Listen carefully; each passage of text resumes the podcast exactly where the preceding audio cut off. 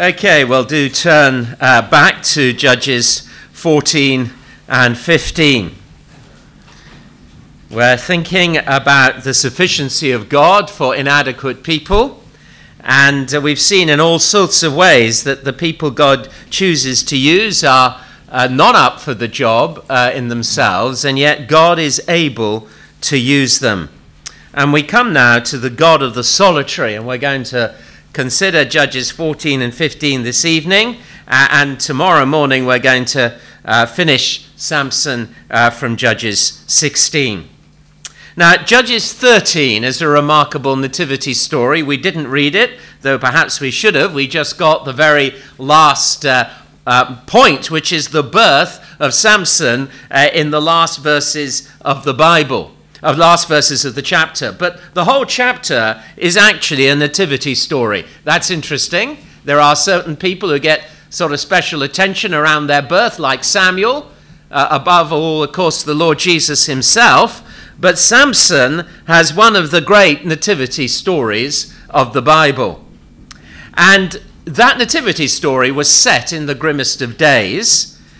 You read that in chapter 13, verse 1. Again, the Israelites did evil in the eyes of the Lord, so the Lord delivered them into the hands of the Philistines for 40 years.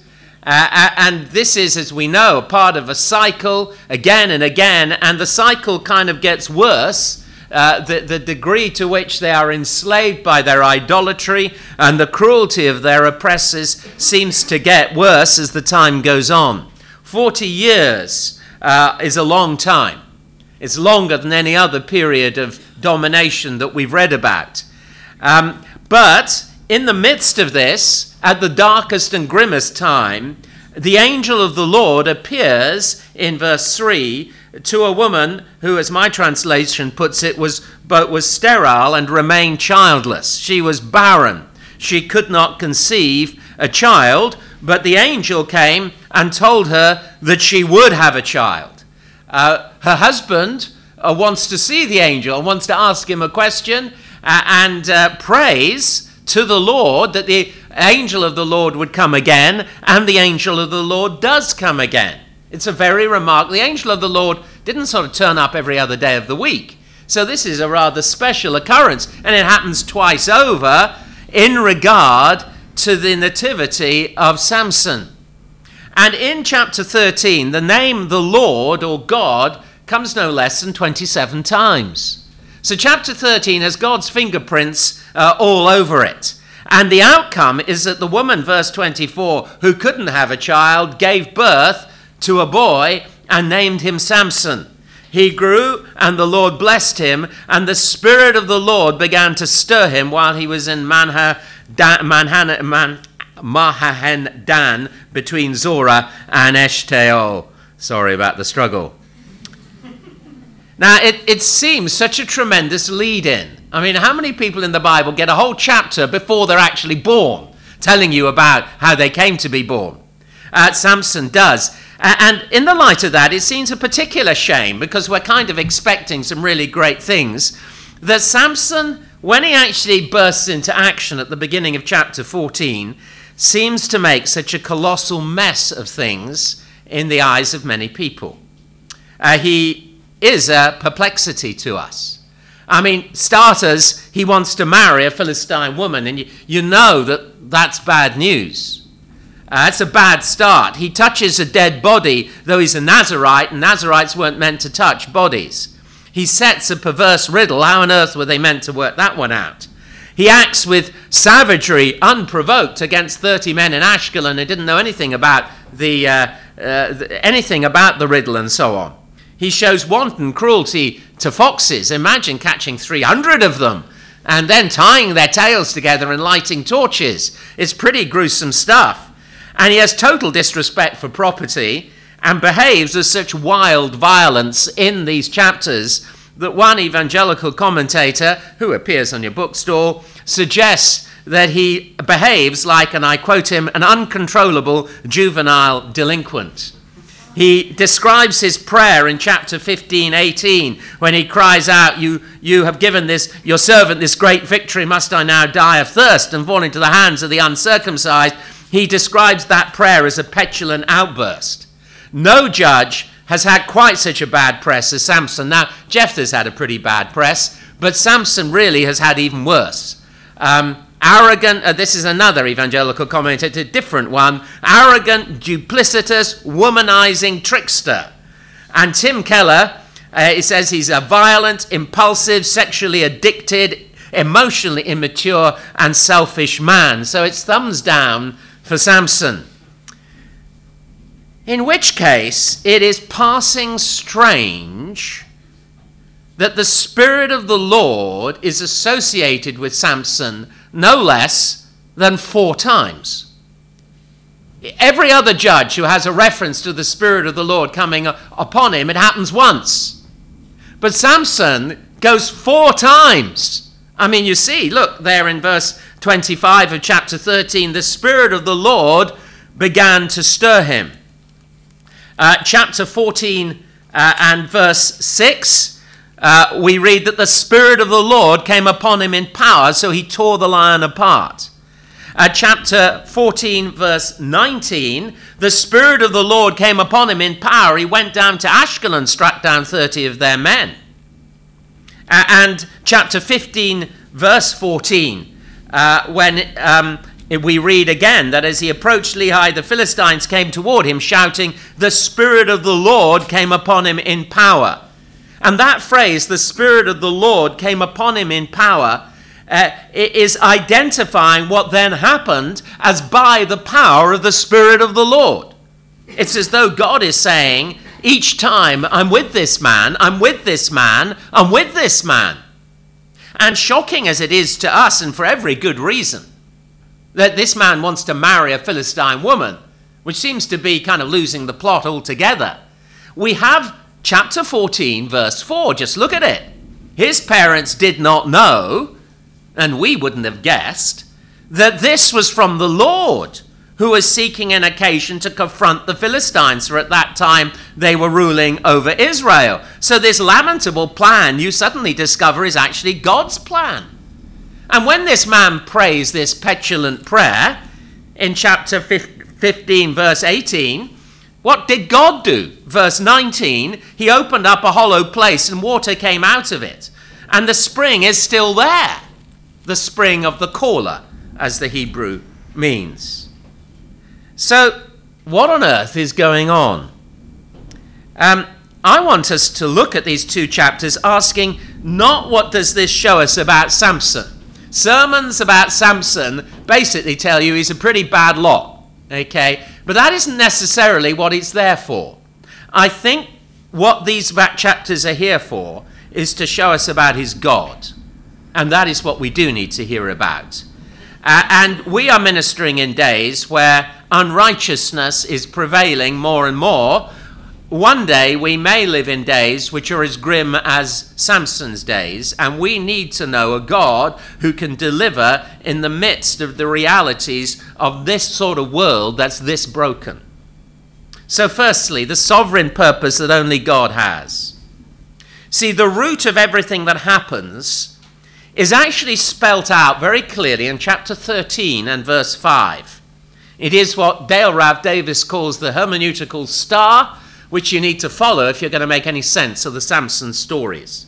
Chapter 13, verse 5, the end of it, says that of this child before he's born, and this is the angel of the Lord speaking, he is to be set apart to God from birth, and he will begin the deliverance of Israel from the hands of the Philistines. That's what it's about. God is planning before his birth that this man, this child, will be the agent of deliverance of the Israelites. So when the Spirit of the Lord comes on him at the end of the chapter, that's not an idle comment. That is God bringing to pass what he says he's going to do. And somehow, even though it may seem very murky to us, God is doing something here in these chapters. You see, behind what is happening is the passion of God that no one else shared. No one. There are 3 telling references. Chapter 14, verse 4 tells us that At that time, the Philistines were ruling over Israel. Chapter 15, verse 11, tells us, the men of Judah, 3,000 of them, said to Samson, "Don't you realize the Philistines are rulers over us?" Chapter 15, verse 20, says that he led Israel for 20 years in the days of the Philistines. You see, this is an Israel that is ruled by Philistines. These days are Philistine days.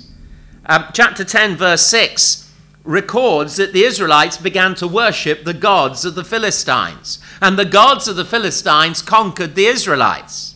At Timnah, where the action is set here in chapter 14, verse 1, where this young Philistine woman lived, is 20 miles west of Jerusalem, just 4 miles from where Samson lived, and it's well inside Israelite territory, but Timnah is not Israelite, Timnah is Philistine. The Philistines have infiltrated the land. The Philistines have basically taken over Israel. Israel is possessed by the Philistines, and it was meant to be the other way round. In Joshua 13, at the end of Joshua's life, God speaks to him of the land that remained to be conquered. You are very old, and there's still very large areas of land to be taken. This is the land that remains. All the regions of the Philistines, all of it counted as Canaanite. The Philistines were part of the Canaanite world. The territory of the 5 Philistine rulers in Gaza, Ashdod, Ashkelon, Gath, and Ekron. So Joshua is absolutely told that the land of the Philistines is part of the area that the Israelites are to take over, and the Philistines are part of the Canaanite world that they are to sweep away and destroy. But the opposite has happened. It's in the other way round. So these are grim days, and the familiar cycle, remember, is sin, servitude, supplication, salvation. That's the cycle that keeps coming round, but each time they seem to get in a worse mess. But in this particular cycle, in the Samson stories, there's a missing step. There's plenty of sin, there's plenty of servitude, and there's even salvation, but there's no supplication. There's a missing verse in chapter 13. At the beginning of chapter 13, you read about the rest, but you don't get anything about their supplication. Nobody in Israel is crying out to the Lord. Now, that's when God's people are in a real mess. It's when they're not even praying. They're not even calling out. Nobody seems to be bothered except for the God of Israel. In fact, the modern reader of Judges 14 and 15 is probably most bothered about the foxes. More bothered about the foxes than the people of God. But the God of the Bible, you know, is a lot more bothered about his people than foxes. There is a passion in God's heart that lies behind these verses. And seeking to marry a Philistine is a very strange starting point. But we have the direct comment. Chapter 14, verse 4, "This was from the Lord, who was seeking an occasion to confront the Philistines." You see, this wasn't primarily Samson's plan. This was God's plan. The God of the Bible was on the march. And God's purpose was not actually that Samson should marry a Philistine. He doesn't actually ever do so quite. He's called her husband, she's called his wife, but actually she's given to his friend. He never actually marries her. God's purpose was not his marrying a Philistine, but that his moves to do so would provide the context for confrontation with the Philistine power. So God so completely overruled the circumstances of the proposed marriage so that the bride is given to the best man. You know, you come to a wedding and the bridegroom disappears from view and the best man takes his place. That's what happened, chapter 14, verse 20. And the effect of Samson's plans that all went wrong was a sequence of 3 confrontations with the Philistines, and this is what you got to get, that rocked the movement of Israelite absorption into a Philistine world. You see, the survival of God's people was actually on the line. Tim Keller says, We can't, I don't always agree with Keller, but incidentally, he's always worth reading because he's a bit clever and he's very insightful. And even when I think he's wrong, he's clever. We can't exaggerate the danger to Israel. The Israelites were on the brink of extinction. Within a couple of generations, they could have been completely assimilated into the Philistine nation. And he's absolutely right. You see, the story of the judges is a bit like an impressionist painting. If you get close up to a Monet, it's all a swirl of colors and apparent confusion. But you stand back and you suddenly see the whole, and it's amazing. It's beautiful. And that's what we actually need to do here. We need actually to stand back and get the whole, because there are a sequence of events that interlock, and they all flow from this plan of Samson's to marry a Philistine woman. It all kind of interlocks. He's going towards, she's going to meet her when the lion attacks him. He kills the lion. In the dead lion is the honey that provides the basis of the riddle that he will use at his wedding celebration. That brings about the intimidation of the bride, her endless nagging, and her betrayal of the secret to her mates who are going to kill her. Then that leads him to attack Ashkelon, and his breach from the bride so bad that she is given to another, which leads to him deciding to devastate the Philistine crops, which leads to the Philistines deciding to kill the woman and her father and burn them to death. And that leads to the second confrontation and the extraordinary victory at the end and the amazing answer to prayer. And it's all sequential. It all is interlocked. You don't make sense of it by coming up close to one of the incidents. You make sense of it by standing back and seeing the whole. And from such an unpromising beginning, an unknown young man ends up in verse 20 judging Israel for 20 years. And from total acquiescence to Philistine domination, God begins to overturn their domination. Now, we may object, what a messy story. And the text answers, what a sovereign God. God is at work in a messed up world. Isn't that good news? Because our world is right messed up.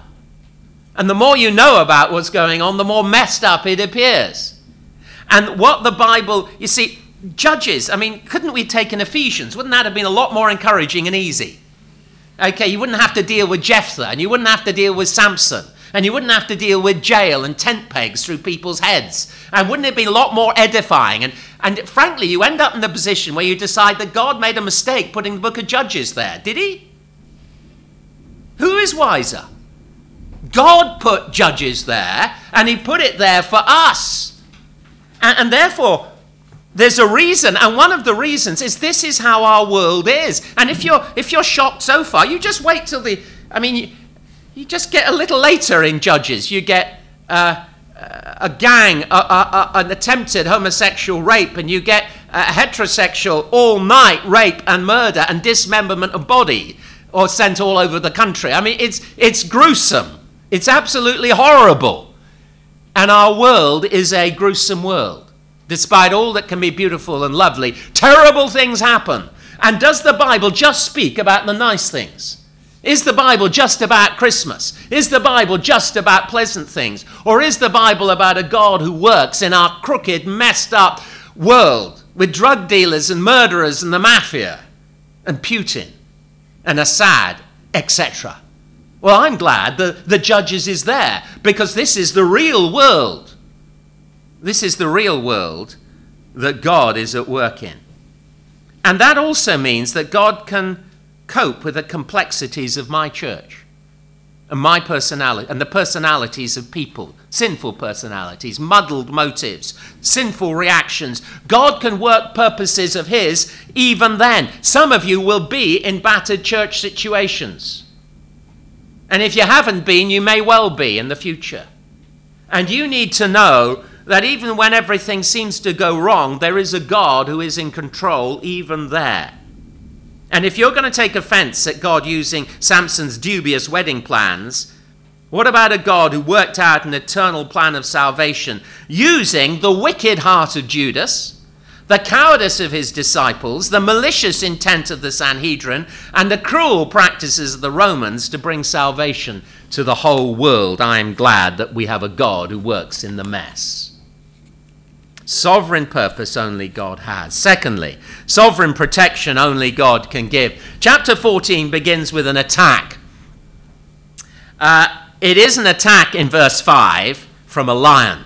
This is really dramatic, isn't it? Only the Bible would come up with this, really. Verse 5, as they approached the vineyards of Timnah, suddenly a young lion came roaring towards him. Now, what is going on here? What is at stake? Something's going on here. You see, we know, because the whole chapter 13 has told us, is the Lord has gone to extraordinary lengths to raise up a deliverer that no one's even asking for. And then, even before he's touched a single Philistine, someone's trying to take him out. And it's not really the lion, is it? No, Satan is trying to take out Samson before he begins. Aren't we in the same territory as the day when Herod's soldiers marched into Bethlehem to kill all the baby boys? You see, it's Satan trying to destroy the Lord's Savior before he even begins. Alec Motyer says, did ever a lion make a greater error of judgment? Because, verse 6, the Spirit of the Lord came upon him in power, so he tore the lion apart with his bare hands as he might have torn a young goat. Well, I don't fancy my chances tearing a young goat, but I tell you, I wouldn't try a young lion. And Samson tore it apart with ease. Now, why? Why? What is God doing here? You see, God is not only protecting him, but he's teaching him something. He's teaching him that God could give him strength out of this world. God can give you strength out of this world. Strength you don't have, you didn't know was possible. God knows how to keep his own. The crowd in Nazareth tried to throw Jesus off a cliff, but it says that he just walked straight through them several times. They tried to kill him. They took up stones in Jerusalem to stone him, and he just walked straight between them. Somehow they couldn't touch him. There is a power of protection that until his time had come, it was impossible to touch him. I don't think we probably have much idea of how far God protects his servants. Do you remember Elisha's servant at Dothan? When he's terrified at the sight of the Aramean army, and Elijah prays for God to open his servant's eyes, and he sees all around them, between the Arameans and Elijah, the chariots of fire, the angels of God, the army of God that surrounded the prophet of God. Now, why are we told these things? Why are we who do not see chariots of fire or tear young lions apart? Why are we told these things? So that we may know that our God can keep us in the day of evil, and his eye watches over us, so that even in times of disaster and terrorism and rampant Islam and deadening secularism and spiritual confusion and gross immorality, there is a God in control, and he knows how to keep you for eternity. Sovereign protection only God can give. Thirdly, the sovereign empowering sufficient for the solitary. You see, there are three confrontations with the Philistines that all arise out of the marriage feast. The first is when Samson takes the costly garments he owes to 30 Philistines, and he takes them by going down to Ashkelon and striking down 30 Philistines and taking their clothes. Secondly, he does this attack on Philistine property with the foxes business. And then there is the death of his attempted wife and her father. And in 15 verse 8, he attacks the Philistines. It says in the NIV, he attacked them viciously, literally. He struck them hip and thigh with a great blow. And that results in the Philistines getting an army together in verse 9. And bound in ropes by his own people, he faces the Philistine army. In verse 14, he breaks the ropes and he grabs a jawbone. He doesn't even have a weapon. And he strikes down and kills 1,000 of them. Now, this explosion of energy does not endear Samson to many commentators. I hasten to say not all, I think. I think some handle him very well, but a lot of them don't. Keller says of the attack at Ashkelon, now we see the vindictive violence of Samson. He can't control his senses and he can't control his temper. Kundal says disapprovingly, the death of 1,000 Philistines was an orgy of destruction. People call him a thug. And the overall message is that he really ought to have been thoroughly ashamed of all this. And that is what the modern reader will think, left to the values that he has brought to the passage. But I'm with Luther, who said, I often reflect with admiration upon Samson. Mere human strength could never have done what he did. You see, the strange thing is that the Spirit of the Lord, you see, are we going to run with the text of Scripture or not? The Spirit of the Lord, which enabled him to tear the lion apart, is the Spirit of the Lord, chapter 14:19, that actually enabled him to overpower 30 Philistines in Ashkelon, and in chapter 15, verse 14, enabled him to strike down 1,000 Philistines with a jawbone. This is what Dale Ralph Davis says. The text is clear. What we are dealing with is not Samson's temper, but the Spirit's power. If this seems brutal, we must simply live with it. To be delivered from evil will frequently be messy.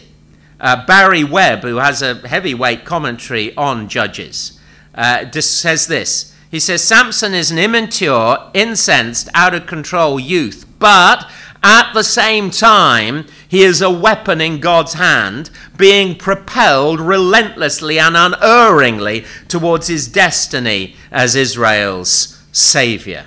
And we got to grasp something which I think a lot of folk don't immediately see, but is fundamental here. No other person in Scripture received the sort of physical power that Samson did. Why? Ehud, Barak, Gideon, Jephthah, they were deliverers, but none of them were, the kind of person who could tear a lion apart. They called out armies of Israel, and they resisted the oppressors with armies of Israel. But the thing about Samson was not only did no Israelite pray for God to deliver them from the Philistines, but no Israelite ever joined Samson in resisting the Philistines. He never had a single other Israelite fight alongside him, not once. There is an Israelite army. Did you notice them? In chapter 15, verse 11. There's an Israelite army, 3,000 men of Judah. But you see, the last thing they're intending to do is to fight Philistines. They come down and they say to him, don't you realize the Philistines are rulers over us? What have you done to us?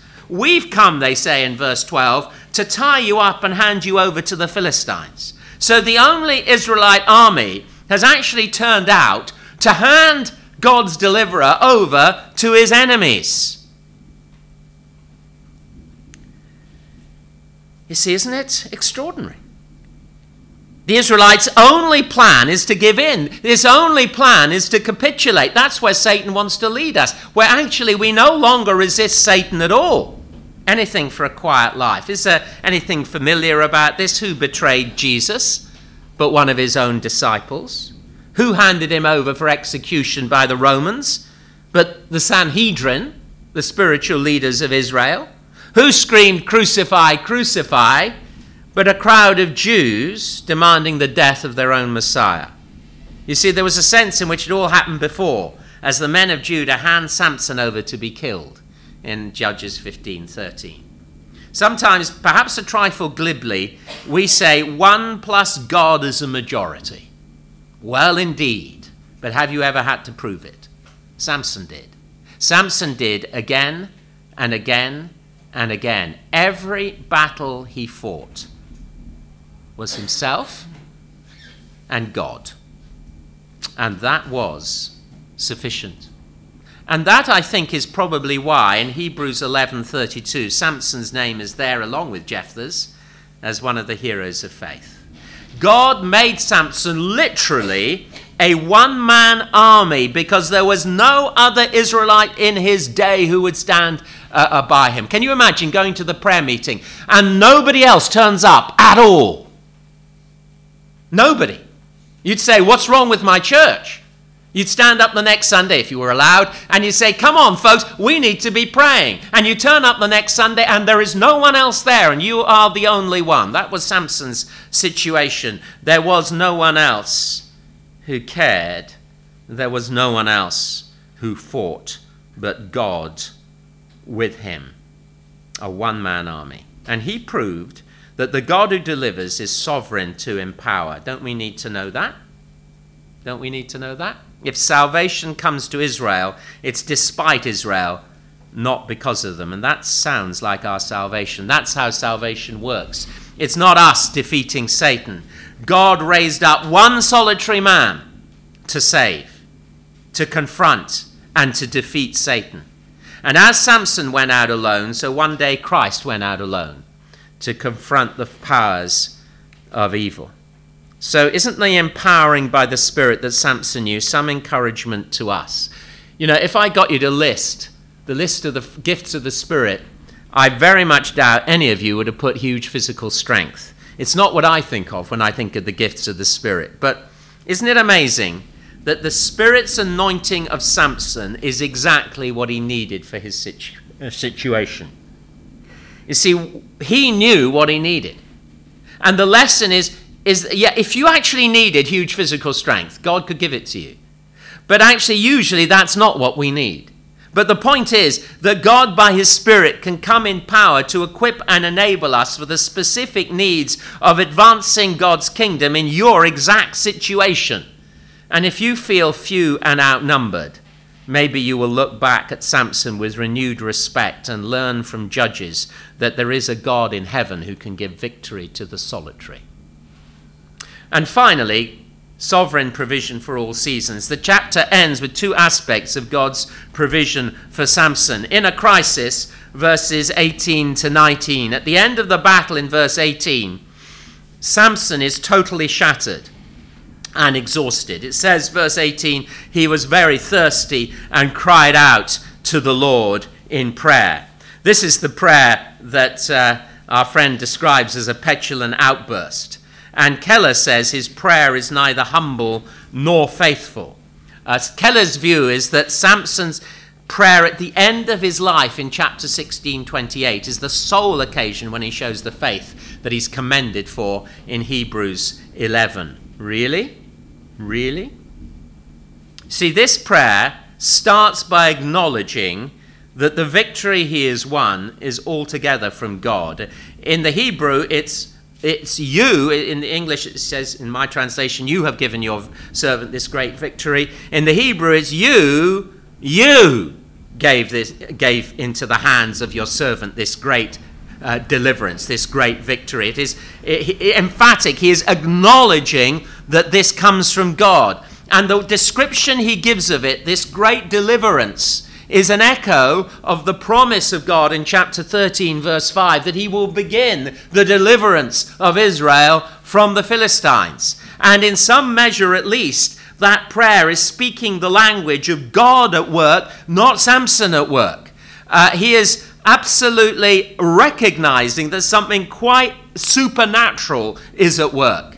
Barry Webb says on Samson's prayer, despite the comments of other commentators, he actually says of this prayer, it is one of Samson's finest moments.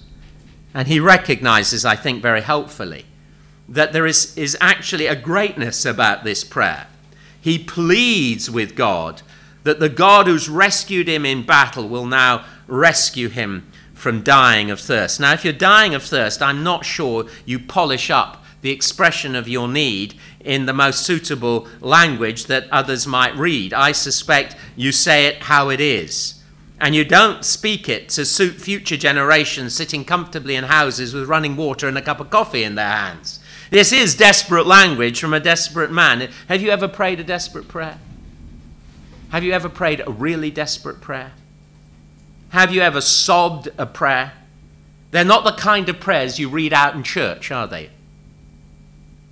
And look at the answer, verse 19. Then God opened up the hollow place in Lehi, and water came out of it. God supernaturally opened up a spring in the very place he was lying to save his life. And God's actions speak louder than Samson's critics. I could do with praying some petulant outbursts, if that's the outcome. Couldn't you? And you see, we cry to a God who is able to sustain us in times of crisis and special need. I need to know that. But I also need to know the second thing, which is that God's sovereign provision is also for the long term. Look at the very last verse of chapter 15. Samson led or judged Israel for 20 years in the days of the Philistines. Now, these chapters are a very selective account of Samson's life. But verse 20 is an important summary, and it comes again in chapter 16, verse 31, the very last verse of chapter 15, the very last verse of chapter 16. He had judged Israel for 20 years. So for 20 years, Samson served the Lord, judging Israel in the most difficult of circumstances. And the God who provided for the crisis didn't just provide for the crisis. He also enabled him for long-term service. And how indebted you and I are to people who've given years in long-term service. Praise God for long-term faithfulness of pastors all over the country who persevered in the long term. Not just famous people like Dick Lucas and John Stott and Don Carson, though praise God for them and their perseverance. But for all the lesser, well-known people, the pastor in your church, pray for his perseverance. And you and I need perseverance. We need grace for the long haul. And there's a principle, I think, underlying this sort of comment. Salvation always moves God's people into an era of godly rule. Now, the way it's expressed in the book of Judges, as in our experience, that godly rule is always imperfect. You look at the story of the judges or the kings in the Old Testament, and they all fall short. But there is an expression of a principle that God isn't just a God who delivers us in a crisis, but he's wanting to take us to a new world order. And our supreme deliverer comes not just to work a spectacular one-off at Calvary, but to bring in the enduring kingdom of God that flows from it. And what do we pray? What did he teach us to pray? Your kingdom come, your will be done. I want you to come, Lord Jesus. I want your kingdom to fill the whole world. I want your eternal kingdom to come. And that's where we're headed, because our God is the God of Samson, the God who delivers and provides even when no one else cares and no one else will lift a finger. God lifts a finger. And so may we in our generation, so far removed from Samson's, from these chapters find encouragement and renew our trust in a God who is sufficient for all seasons, for our days as well as his. Amen. Let's pray.